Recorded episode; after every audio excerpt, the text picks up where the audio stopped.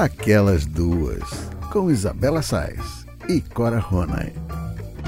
Alô, alô, queridos ouvintes, muito bom dia, boa tarde, boa noite. Começando mais uma edição do Aquelas Duas Podcast comigo, Isabela Sais, e com ela, que virou uma chefe das de mão cheia mesmo, depois que uma air fryer chegou em sua casa.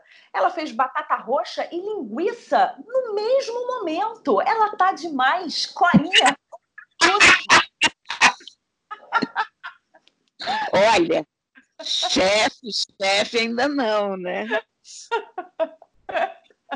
Olha, gente, boa tarde, bom dia, saudações a, a, quem nos ouve, mas eu preciso dizer que agora eu divido a minha vida em antes da Airfryer e depois da Airfryer, porque foi a revelação do ano, Airfryer. Eu estou começando a ficar audaciosa. No outro dia eu peguei exatamente como a Belinha falou, linguiça assim no cantinho, batata doce do outro, com medo de misturar os cheiros, mas nada disso aconteceu, foi tudo uma beleza. E quando eu abri aquele milagre, tudo pronto. Olha, Corinha, eu vou pouco ao Facebook, mas eu fui ao Facebook e dei de cara com essa postagem. Eu falei, eu não posso deixar isso passar em branco. Eu não posso, porque isso é um evento, isso é um acontecimento na vida de Cora Ronay. Ela, feliz da vida, falando de gastronomia, de cozinha, de preparar alimentos e dizendo, se gabando, entendeu? Eu fiz batata doce, e foi da roxa, né? Batata doce roxa, né? Roxa, Chique. Não faço por menos. não, não. E linguiça que ela falou, tá, gente, na postagem, que ficou melhor do que quase todas as churrascarias, né, que ela conhece, quase todas, né, Cora? Não foram todas, eu assim. Botei, Eu botei quase para as churrascarias não se sentirem humilhadas. e é, assim sempre, o, o cara sempre vai poder pensar, não, vai ver que eu sou a churrascaria que, mas sinceramente ficou tão boa quanto qualquer linguiça que eu já comi, porque aí eu também descobri uma coisa muito, eu estou descobrindo todo óbvio com, com a minha air fryer, né?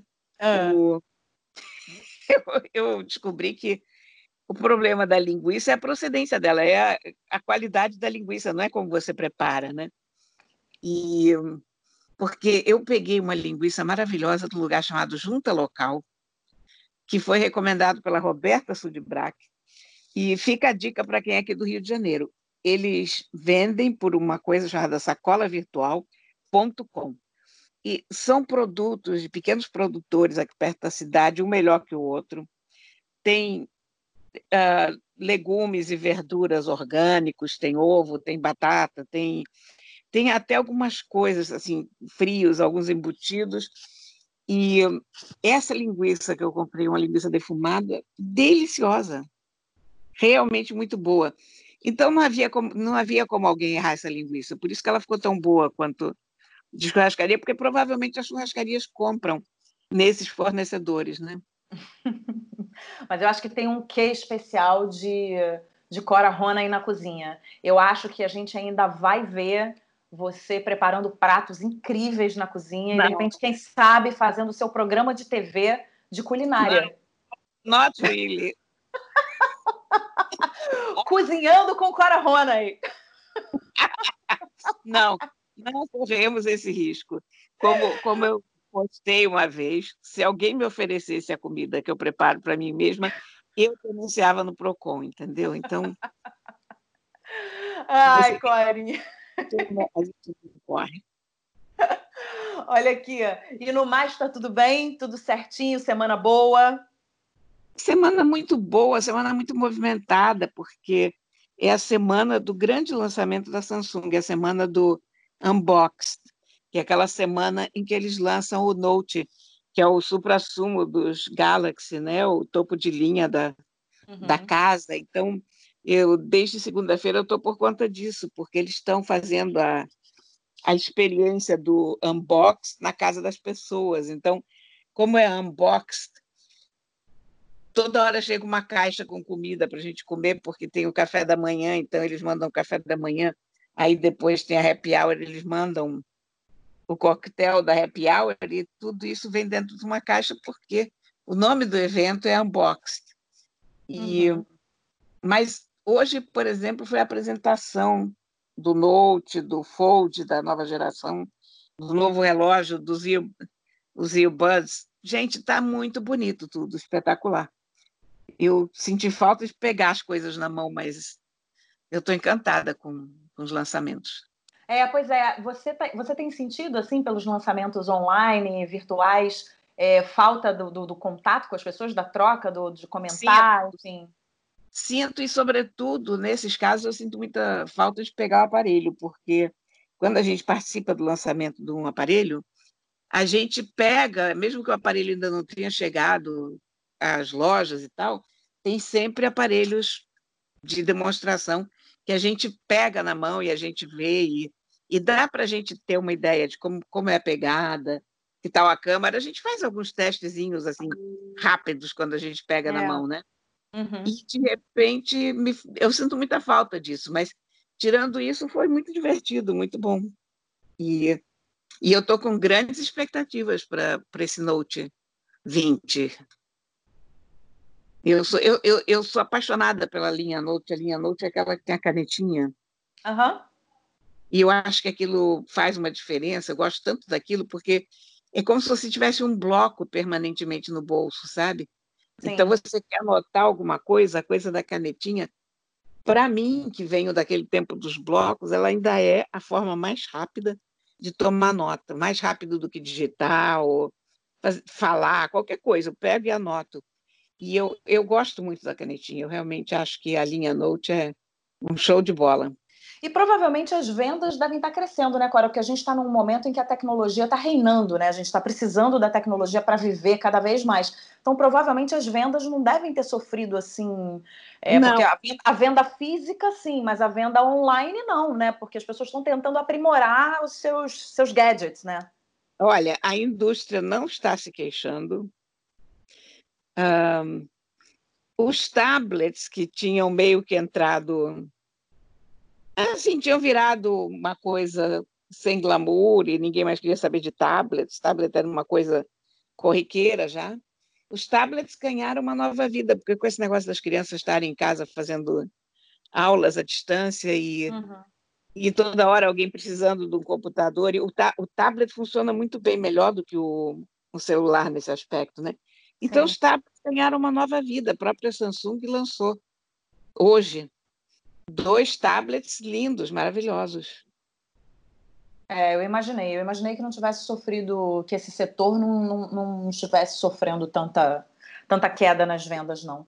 Mas olha, olha aqui, Corinha, fala. Até, até, eu que não curto tablets, eu cobicei o, uhum. esse, esse, S7 da Samsung, porque é tão fininho e é, é bronzeado, uma cor de bronze.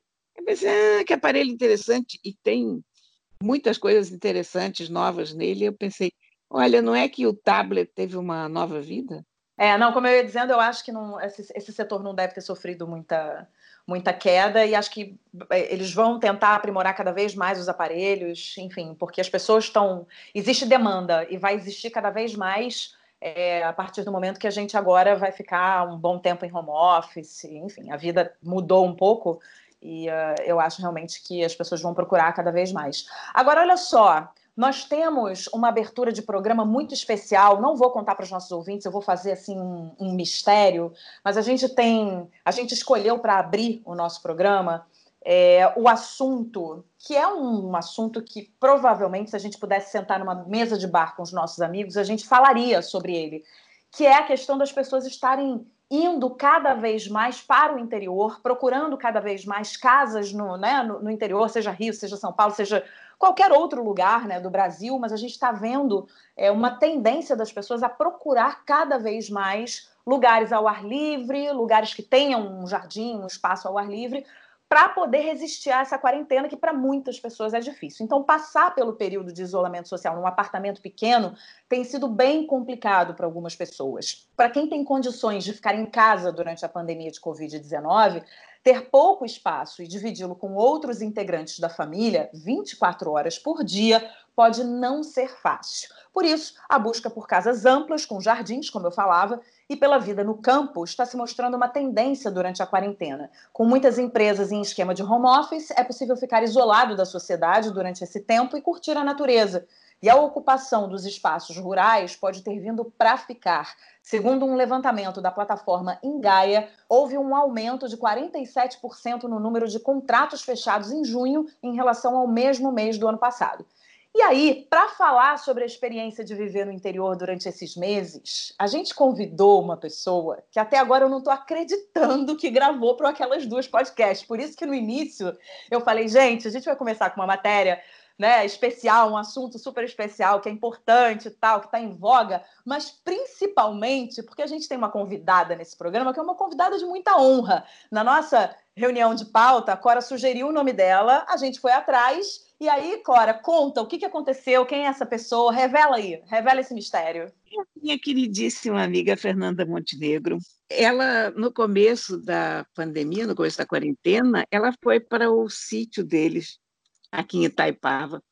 E ela está, ah, desde então, no sítio. Agora que ela está voltando para cá, o apartamento já está precisando que alguém dê um, uma olhada no que está acontecendo, enfim. Mas ela, ela meio que se encafurnou lá com a família toda. E eu achei tão curioso isso da Fernanda, de repente, virar um ser rural que pensei, vamos perguntar para a Fernanda como é que foi essa experiência dela de ir viver na roça.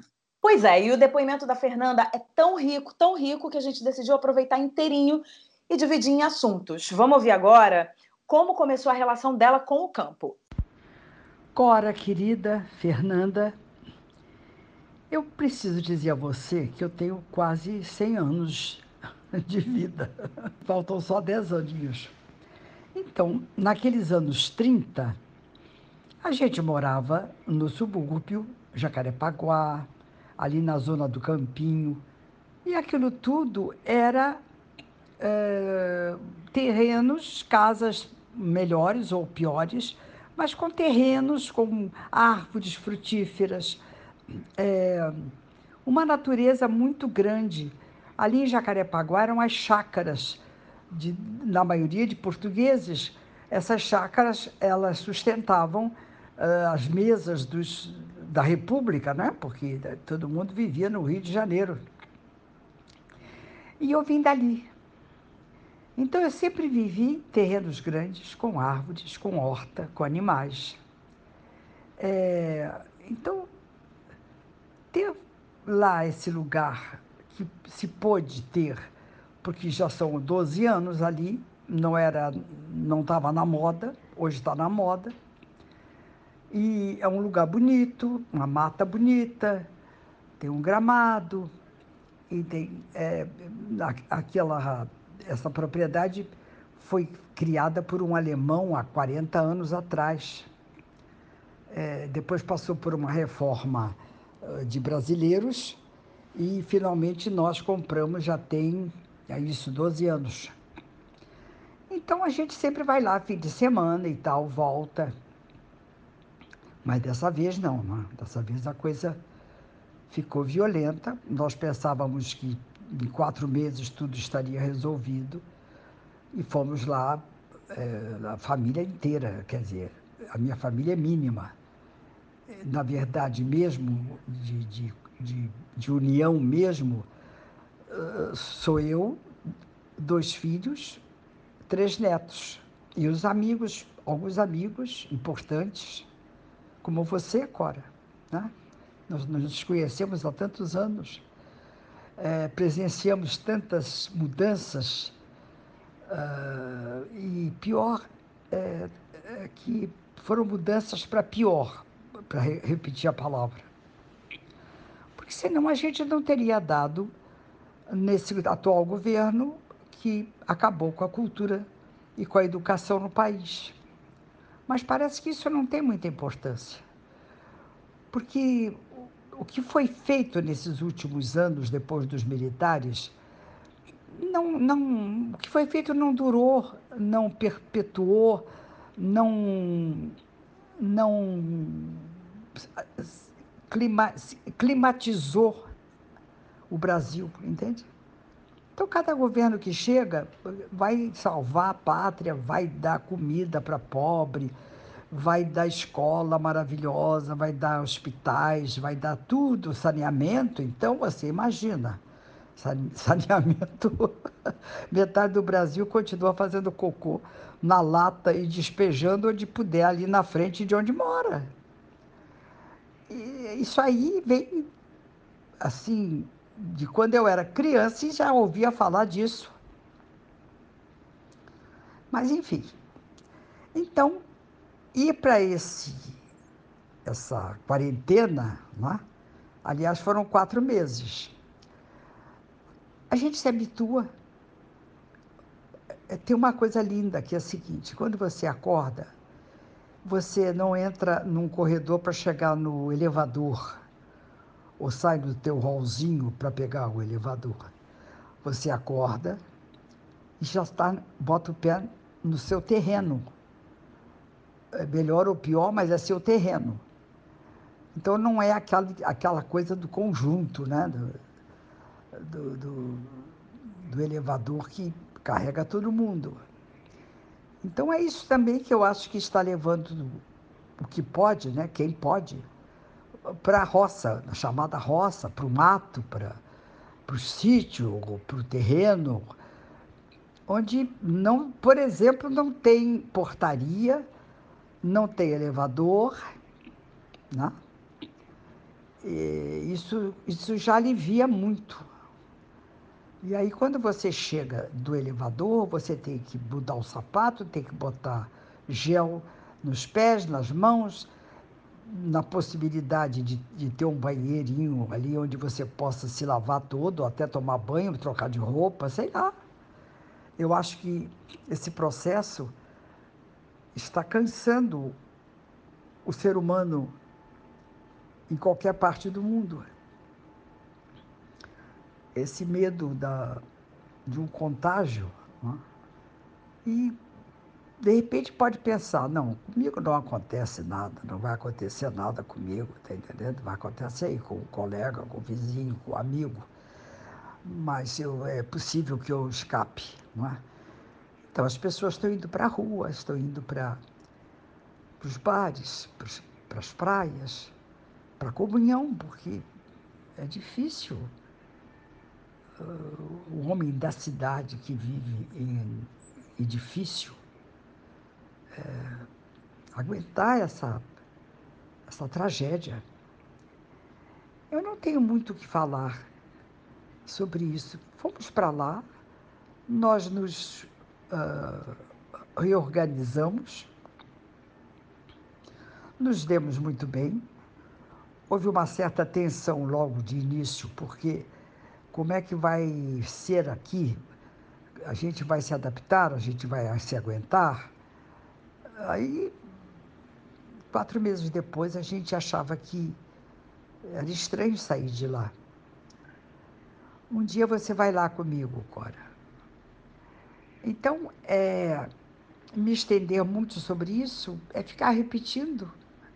Eu gosto, eu gosto do mato, eu gosto de, da floresta, eu gosto do, do, da água, do, de um rio.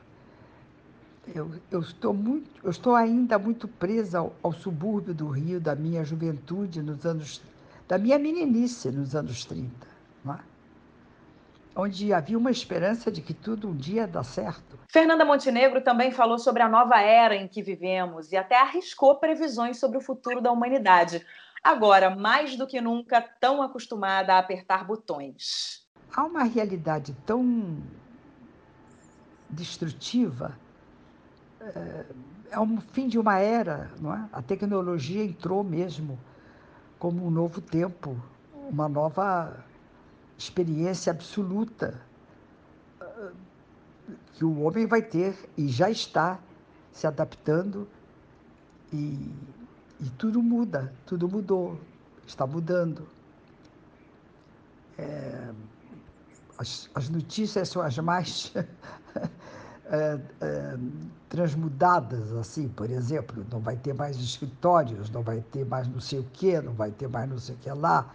Você pode pela internet viver dentro de casa, eu tenho a impressão que daqui a uns milhões de anos o homem não vai ter mais perna, porque os dedos serão enormes para apertar botão, para.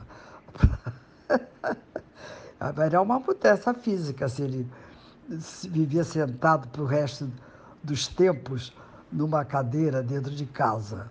Vai haver uma mudança aí física e maravilhosa, não é?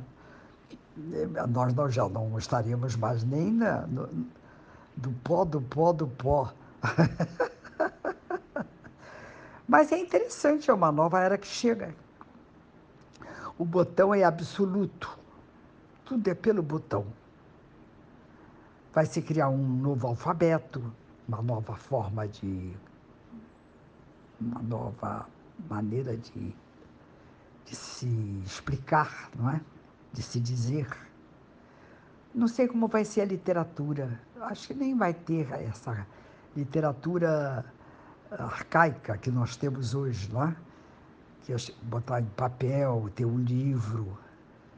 Uh, nós ainda amamos os livros, guardamos os livros, lemos e sublinhamos o que nos interessa, mas acho que não vai durar muito, não. Vai, vai, vai ser tudo na eletrônica. E nessa quarentena no campo, a atriz não deixou o ofício de lado. Ela contou que se uniu à filha, Fernanda Torres, e aos netos para gravar um episódio de Amor e Sorte, nova série da TV Globo. A direção é do Andrusha Waddington, super diretor, né? E genro dela. Aí estávamos lá muito bem e houve uma sugestão para que Nanda e eu fizéssemos uma historinha, um curta de 40 minutos, eu acho. Só havia casais fazendo. Aí veio a história para nós. E fizemos em 15 dias. Andrucha dirigiu, veio um câmera que estava aprisionado na casa dele, eu acho que mais tempo do que nós. E foi lá para ser o, o, segundo câmera, porque o primeiro. Um dos, eram dois câmeras, e o outro era o Pedro, filho do, do Andrucha, do primeiro casamento, que é um excelente diretor e uma excelente câmera. E aí, eu e Nanda, a Nanda escreveu, fez parte do roteiro, é, com, com Prata, com Jorge Furtado, enfim. E foram 15 dias de 12 horas de trabalho por dia, porque o Andrucha é cineasta, ele não ele quer plano contra plano, uh, long shot, close, entendeu? E vamos ver, eu acho que ficou um trabalho para a família referencial. Por fim, Fernanda contou o que essa produção em família representou para ela. Quando é que a gente vai ter isso de novo? Eu, então, com a idade que estou, trabalhei com meus netos, o de 20, o de 19 e o de 12 que era ajudante de contrarregragem, de o Davi, filho de Cláudio, é, fez. Na verdade, ele foi o, o, o, que trabalhou pesado. O som foi de, do Joaquim, que também um estuda cinema, o Davi, e Joaquim estuda filosofia, mas de vez em quando anda fazendo umas pontas aí de como ator não sei. Você sabe que é, há um encanto em torno da nossa profissão, mesmo quando ela é desacreditada culturalmente, como acontece agora. Mas nós somos essenciais, pelo menos dentro dessa cultura que herdamos lá da, da Grécia bendita e eterna. Né? Aí temos um documento. Vovó, mamãe, papai, três netos meus, um filho de, um, mais um filho de Andrucha e o Faisal na outra câmera. Sem maquiador, sem figurinista, sem iluminador. Bota aí e vamos, vamos em frente. É, é claro que quando eu olho as minhas, as minhas bolsas nos meus olhos, elas estão imensas Mas também é o seguinte: o que, é que eu posso querer aos 90 anos? Ter a minha carinha de 15 ou 20? Jamais, não é? A gente vai mudando mesmo. É isso que eu posso dizer. É uma maneira da gente se comunicar, embora eletronicamente, vamos uh, entrar nessa era, não é? Todos os lives que estão sendo feitos, é impressionante, porque uh, ou, ou por si mesmo, ou porque alguém solicita, tem toda uma comunhão é, a favor ou contra você, porque também tem isso, né? Vale, vale tudo, né? Não há mais pudor. Vale tudo pela internet. Então, não se quer liberdade de expressão, então, então viva a liberdade de expressão. Isso é que eu posso falar para vocês, minhas queridas amigas. Me estendi o máximo que eu pude, porque, na verdade, é, foi algo muito bonito, está, está guardado para todos nós. É um momento que não vai se repetir, como eu já disse. É, isso nos, nos uh, acalentou houve uma, uma, uma dedicação ao trabalho, uma terapia ocupacional muito forte dentro de nós, no prazer, uma terapia, uma terapia no prazer, de estar exercendo a sua vocação em família, três gerações. É isso. Um grande beijo, um grande abraço. Querida, querida Fernanda, é, é, tão bom a gente ouvir a Fernanda, é, é, tão gostoso conversar com ela. Eu podia ficar ouvindo a Fernanda contar coisas, porque ela, ela tem um talento de, de narradora. Pouca gente tem, né? Ela, uma riqueza de linguagem. Eu nem sei como agradecer esse depoimento maravilhoso. Mas só posso dizer que eu amo muito a Fernanda, sabe? E acho ela um dos grandes tesouros que a gente tem no Brasil. Olha, Corinha, eu estou muito emocionada de ter Fernanda Montenegro aqui no, no Aquelas Duas Podcast. É, quero agradecer imensamente a você, Fernanda. Muito obrigada.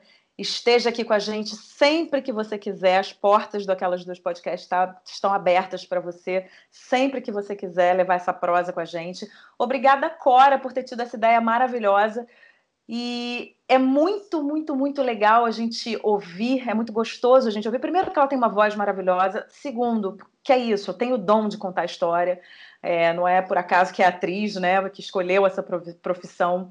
Então, é, é, é uma super contadora de história, é, é, sabe? É de um talento que, enfim, a gente não precisa ficar aqui falando. E você vê que você pediu para ela, para ela falar um pouco sobre a experiência dela no campo, né? Porque ela e a família resolveram sair, porque, enfim, os motivos ela, ela listou. E ela faz um tratado sobre a quarentena. É, a gente pode fazer. Não é? A, a gente pode fazer. Eu falei com ela, com Fernanda. Eu, falei, eu disse para Fernanda, a gente quer um depoimentozinho, uma coisinha, sobre essa experiência campestre de vocês e, e sobre a peça, sobre a peça, sobre, sobre a série. Né? É, na verdade, não é uma série, é um episódio da série, né? Um, é um uhum. curta de 40 minutos que eles fizeram, vai fazer parte de uma série com outros outros filmes e vídeos feitos por outro, outros atores e diretores confinados. Mas então eu falei, queria mandar um depoimentozinho, uma coisinha à toa. Ela disse, ah, tá bom, e como é que eu faço? Eu digo, não, faz assim no, no WhatsApp mesmo, porque ela às vezes me manda uns recados de voz pelo WhatsApp e tal. Aí quando eu olho, tá esse depoimento maravilhoso. É, pois é. E aí a gente, a gente inclusive ouviu o depoimento e tarde da noite falei com a Cora, falei, Cora, é seguinte, eu acho que você vai concordar comigo, mas eu acho que a gente tem que aproveitar esse depoimento na íntegra, dividir em assuntos e aproveitar esse, esse depoimento na íntegra, porque é isso, né? Você pediu para ela responder uma simples pergunta e ela fala com uma propriedade e fala de um jeito tão é, é bom de ouvir sobre um período tão difícil que a gente está vivendo. E o que eu acho muito legal na Fernanda, que eu percebi na fala dela durante esse tempo todo, é que ela se diverte com a própria fala, né? Ela ri de si mesma. E isso é um aprendizado, né? Acho que o ator, desde que se entende por ator, ele, ele né, o humorista, o, enfim, a pessoa que trabalha com arte, ela, desde que se entende por gente, por aí, com essa profissão, ela tem certeza absoluta de que ela precisa rir de si mesma, né? Então, é, você vê que quando ela faz a, as, as, previsões, ela arrisca previsões ali, que agora os homens vão, né, no futuro a gente vai ver homens de dedos enormes, porque de tanto teclado. gente, isso é genial, isso é genial, sabe? Eu, eu abri um sorriso de orelha a orelha porque isso é genial, né? Então, assim, você vê que ela vai tecendo os comentários dela e ela vai criando ali em cima do que ela vai falando, vai contando uma história, vai envolvendo a gente. E eu tava crente que no final do depoimento dela eu, eu aplaudia, que eu tava crente que eu tava diante dela numa plateia, sabe? Eu tava, eu tava numa plateia de, de, de uma peça de teatro. É maravilhoso, né? Não, é maravilhoso. Agora, Cora, é, quando ela falou sobre a questão de, de que tudo está mudando, de que realmente a gente não pode resistir a essas mudanças, porque o mundo é esse, está mudando mesmo, a gente está é, vivendo né, uma nova era, a era, a era passada já se foi e tudo. Enfim, aí lembrei da sua mãe, que elas têm mais ou menos a mesma idade, e aí eu queria saber se você tem essa percepção quando você conversa com a sua mãe.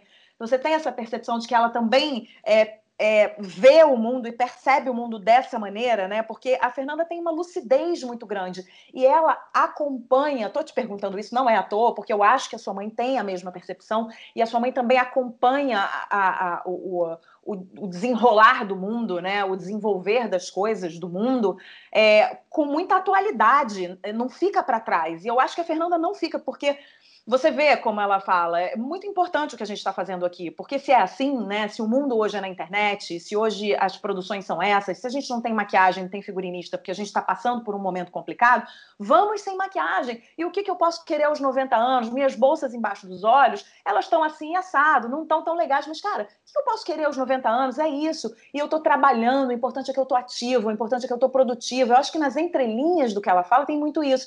Aí eu lembrei da dona Nora, porque eu acho que deve ser na mesma linha, né, Cora? Porque a dona Nora nada, né? Ela participa de campeonatos de natação. Elas, é, elas são muito parecidas em termos de disposição e em termos de, de um raciocínio objetivo em relação ao mundo, sabe? Tem, elas têm muito em comum. Não é, não, é, não é só uma coisa generacional, porque elas são da mesma geração, mas é uma coisa que vai além, uma espécie de uma inteligência para viver que hoje eu não encontro igual. Ela, é elas são duas sobreviventes, duas pessoas que entenderam o que, que é a vida e o, o, como é que a gente faz para tocar esse barco.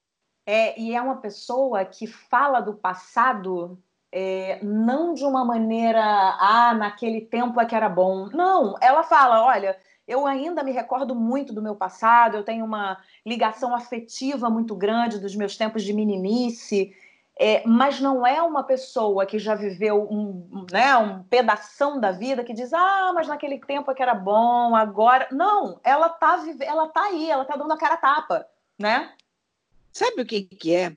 É que como a mamãe, a Fernanda tem uma memória extraordinária também. Ah, mas nenhuma das duas mora no passado. Elas se lembram do passado, elas se lembram detalhes que eu e você não vamos lembrar nunca. Eu, então, imagina, né? não lembro nem que eu jantei ontem. Mas elas se lembram, mas elas não vivem naquilo lá. Elas vivem hoje. Sim. E então, eu acho então que isso faz total diferença, né?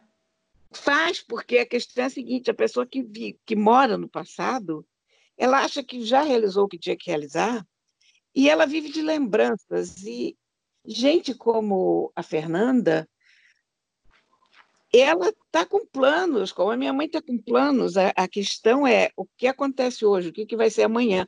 Não é o que, que era ontem. Ontem, ok, aconteceu, vivemos, foi assim, contamos como foi para gerações.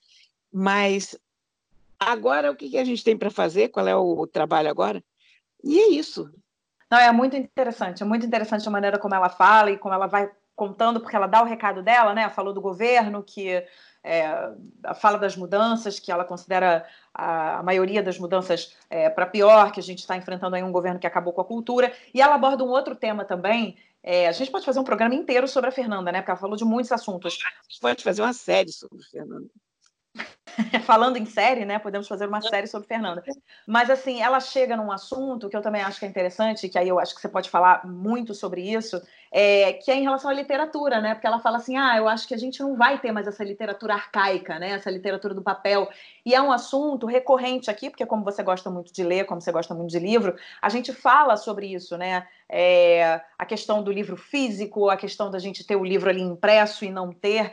É, você também acha que essa literatura é uma literatura que já é arcaica e que a gente vai ver no futuro é, a gente lendo só em Kindle e, e, ponto final?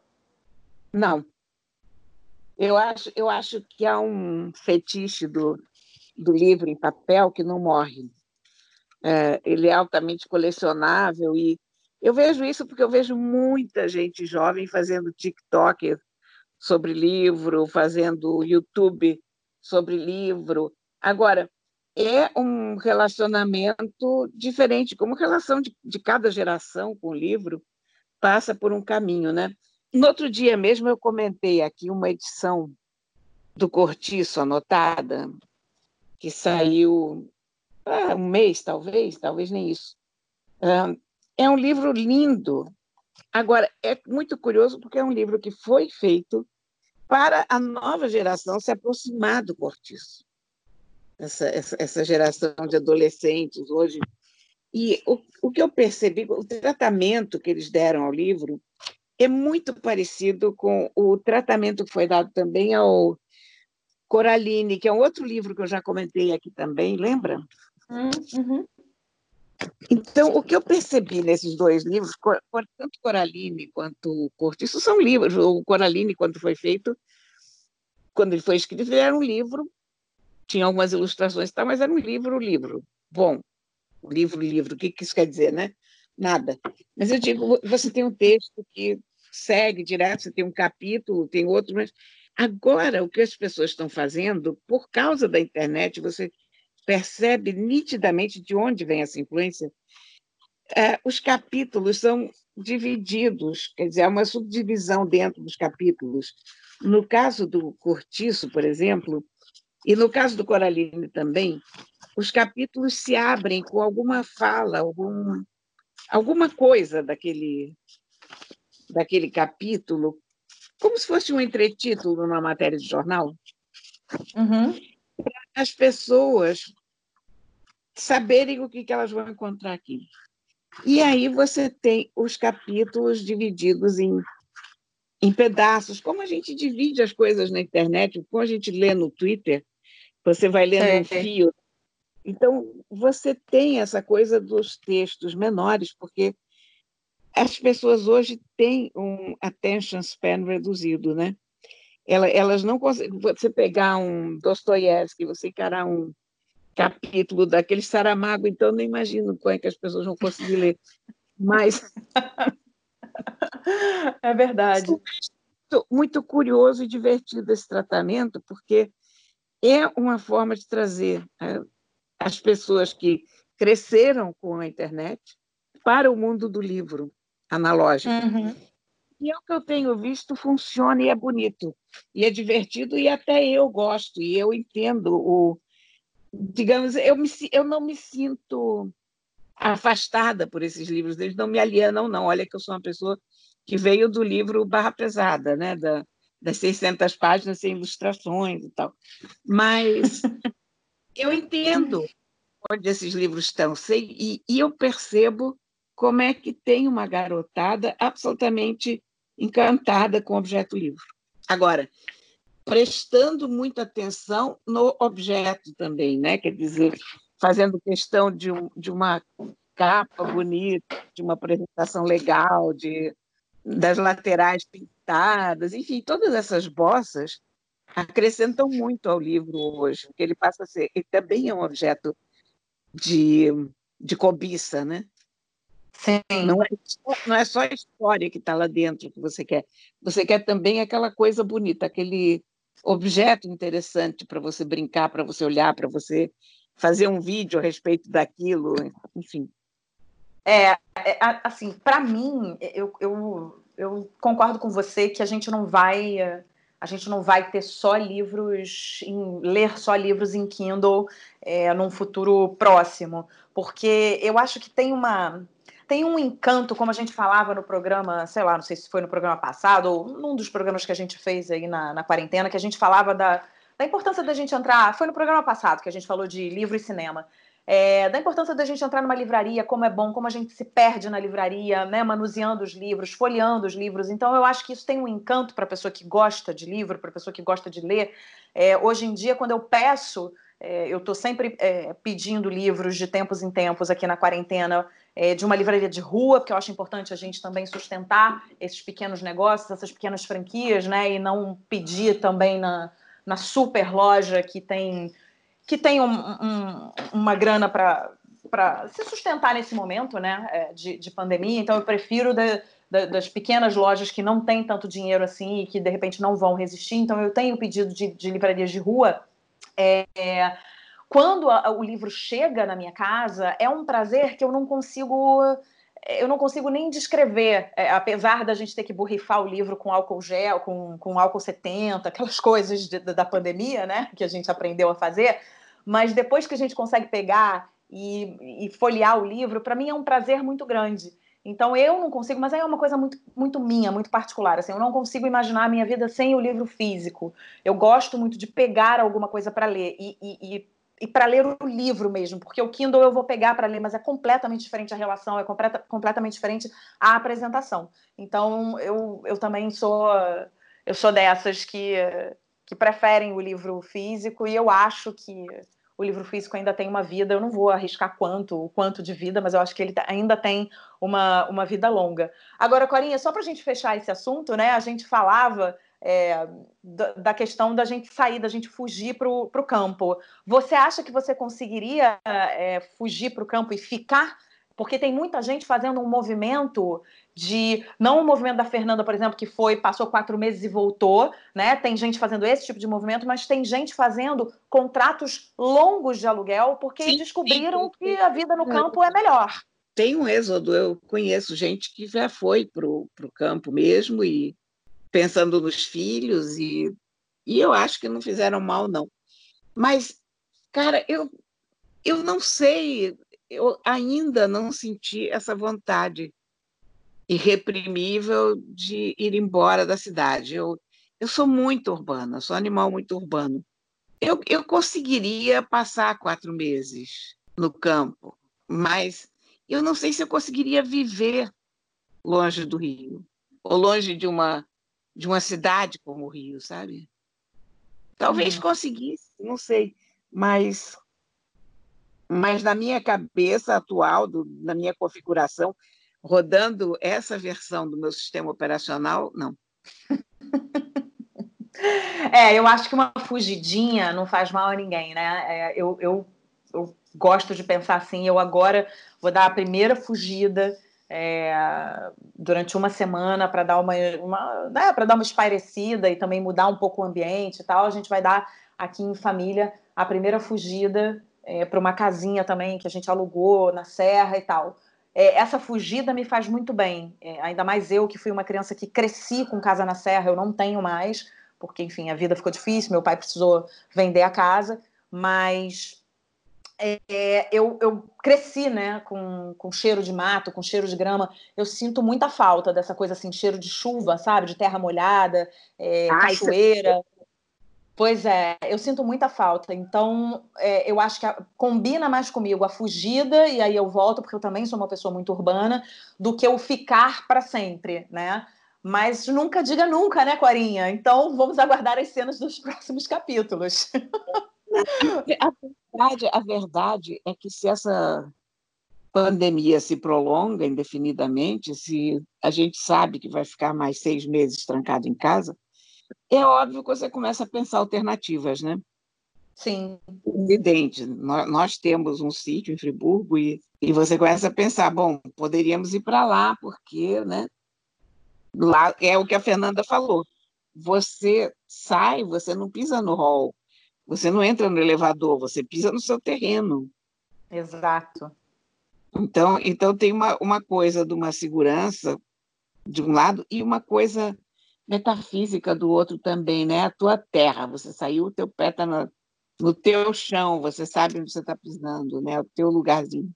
Eu não sei, cara. Eu, eu, é, eu hoje a minha vida é muito cheia de, de âncoras, né? Oito gatos, um aquário com diversos peixes e todos esses livros aqui em casa que você conhece, mais os livros selvagens. Isso não dá para o ser humano botar a maleta nas costas e dizer vou para o campo. Não...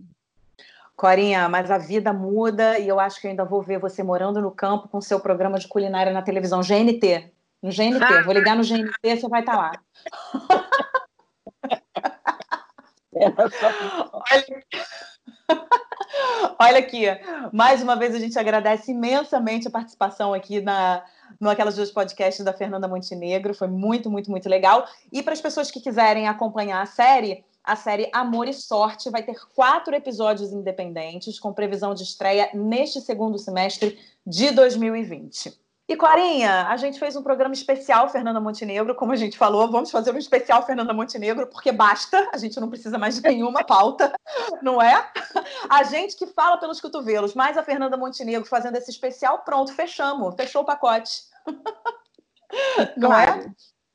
Então, tá bom. Então vamos fechar o programa com as nossas dicas. Eu quero saber o que você tem para gente hoje. Olha, eu tenho duas dicas para quem quem está ou no clima da quarentena, ou cansadíssimo da quarentena, ou achando que tem todo o tempo do mundo, enfim.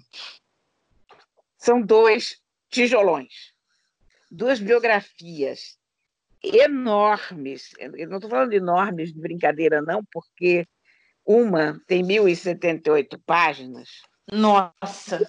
A outra tem já te digo quantas páginas, estou indo aqui na. A outra tem 1.196 páginas.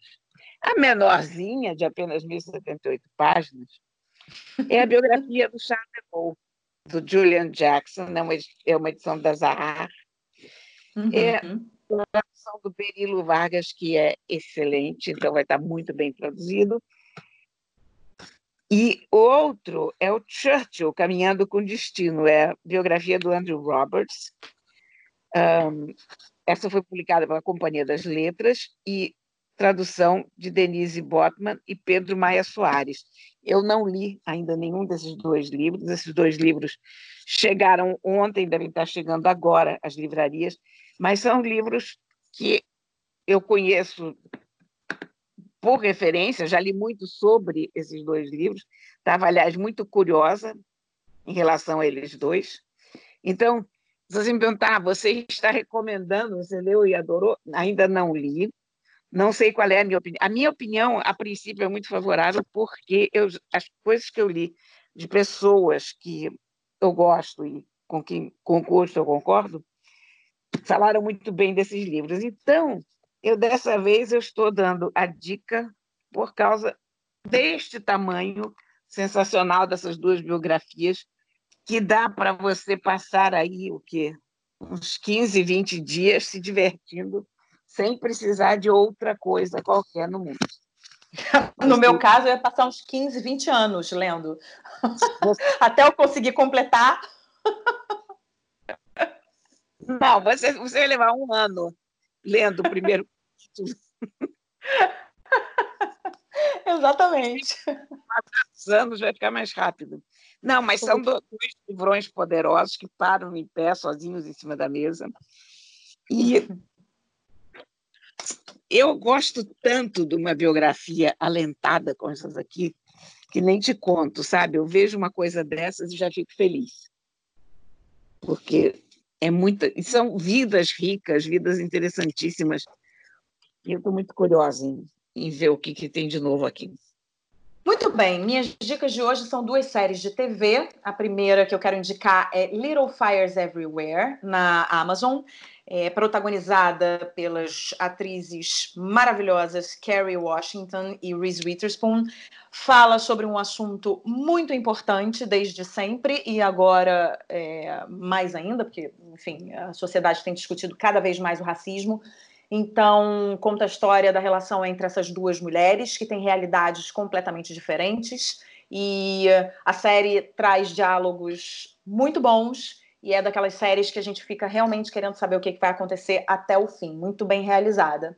É, e a outra série é muito diferente dessa, não tem absolutamente nada a ver com essa primeira que eu indiquei, que se chama Em Defesa de Jacob, na Apple TV. É um thriller, é a história de uma família que uh, do, o pai, a mãe, um filho adolescente, esse filho adolescente é acusado de um crime, e a maneira como se transforma né, a vida dessa família por conta, a gente vê né, como se transforma a vida dessa família no decorrer dos episódios por conta desse assassinato que aconteceu e dessa acusação que a gente vai acompanhar e vai ver onde vai dar, né? Eu não vou dar spoiler aqui, mas é um é um thriller muito interessante também que prende a gente até o final. Eu gostei muito das duas séries, então estão aí as minhas duas dicas. Tá vendo aqui naquelas duas podcasts você tem livros, tem séries e quando você vê a sua quarentena passou rapidinho, né, Corinha? Pois é, pois é. Mas se você pegar uma biografia, vai num O que, que foi? Se você pegar uma biografia dessas aqui, vai num eu tô, olha, eu estou tão curiosa em ler esse Churchill, não consigo nem, nem dizer para vocês o quanto esse, esse livro está coçando a minha mão. Ele chegou ontem e eu já estou aqui. Ele já foi para a minha mesinha de cabeceira, já está lá. Nesse momento, não, nesse momento está na minha mão, mas quer dizer, ele já está morando na mesinha de cabeceira. Louca. Então vai ser, vai ser devorado em breve. Em breve nós vamos saber a, a, a, opinião a opinião da Cora sobre isso. Aliás, eu até comentei com a Cora que eu comprei o livro que ela sugeriu na semana passada, é, do Turbante. Como é que é mesmo o título, Corinha? O Segredo, Segredo do, do meu Turbante. Exatamente, o Segredo do Meu Turbante, que eu também vou, vou ler e em algum momento vou, vou trazer aqui para discussão eu achei tão interessante a, o resumo do livro quando você leu que eu falei, ah, eu não resisti. Aí... É tão interessante esse livro, vale muito a pena. Muito bem, minha corinha maravilhosa. É, eu tô com uma saudade que eu já não sei nem mais, é, sei lá, o tamanho dela, já perdi aqui o, o, fio da meada do tamanho dela, porque ela cresce a cada dia. Mas o meu coração é grande. Então tem espaço para essa saudade toda, mas eu já estou começando a ficar aborrecida, porque eu quero te encontrar, eu quero voltar a fazer esse podcast juntinha, juntinha e misturada. Bem, tomando café, hein? Você não toma café, mas eu preparando o meu café ali, você olhando eu preparar o café. E eu sempre perplexa, porque você não quer tomar um café. Mas a gente vai tomar, a próxima vez que a gente estiver junto, a gente vai tomar um chazinho. Eu tá certo. tenho eu tenho feito aqui umas aquisições maravilhosas de chá, porque eu adoro chá, então eu tenho pedido uns chás muito gostosos. Eu vou levar para a gente tomar junto. Aí você toma um pouquinho de chá, um pouquinho de café, e eu tomo só um pouquinho de chá, porque café não dá, a corinha não desce, não consigo. Mas isso é só para uma próxima encarnação, o café na minha vida. Mas olha, adorei, foi um programa muito especial, muito bom. E semana que vem a gente está juntinho de novo, tá bom? Um beijo muito grande para você, um beijo para os nossos ouvintes também. E boa semana. Tchau, querida. Até semana. Aquelas duas, com Isabela Sais e Cora Ronay.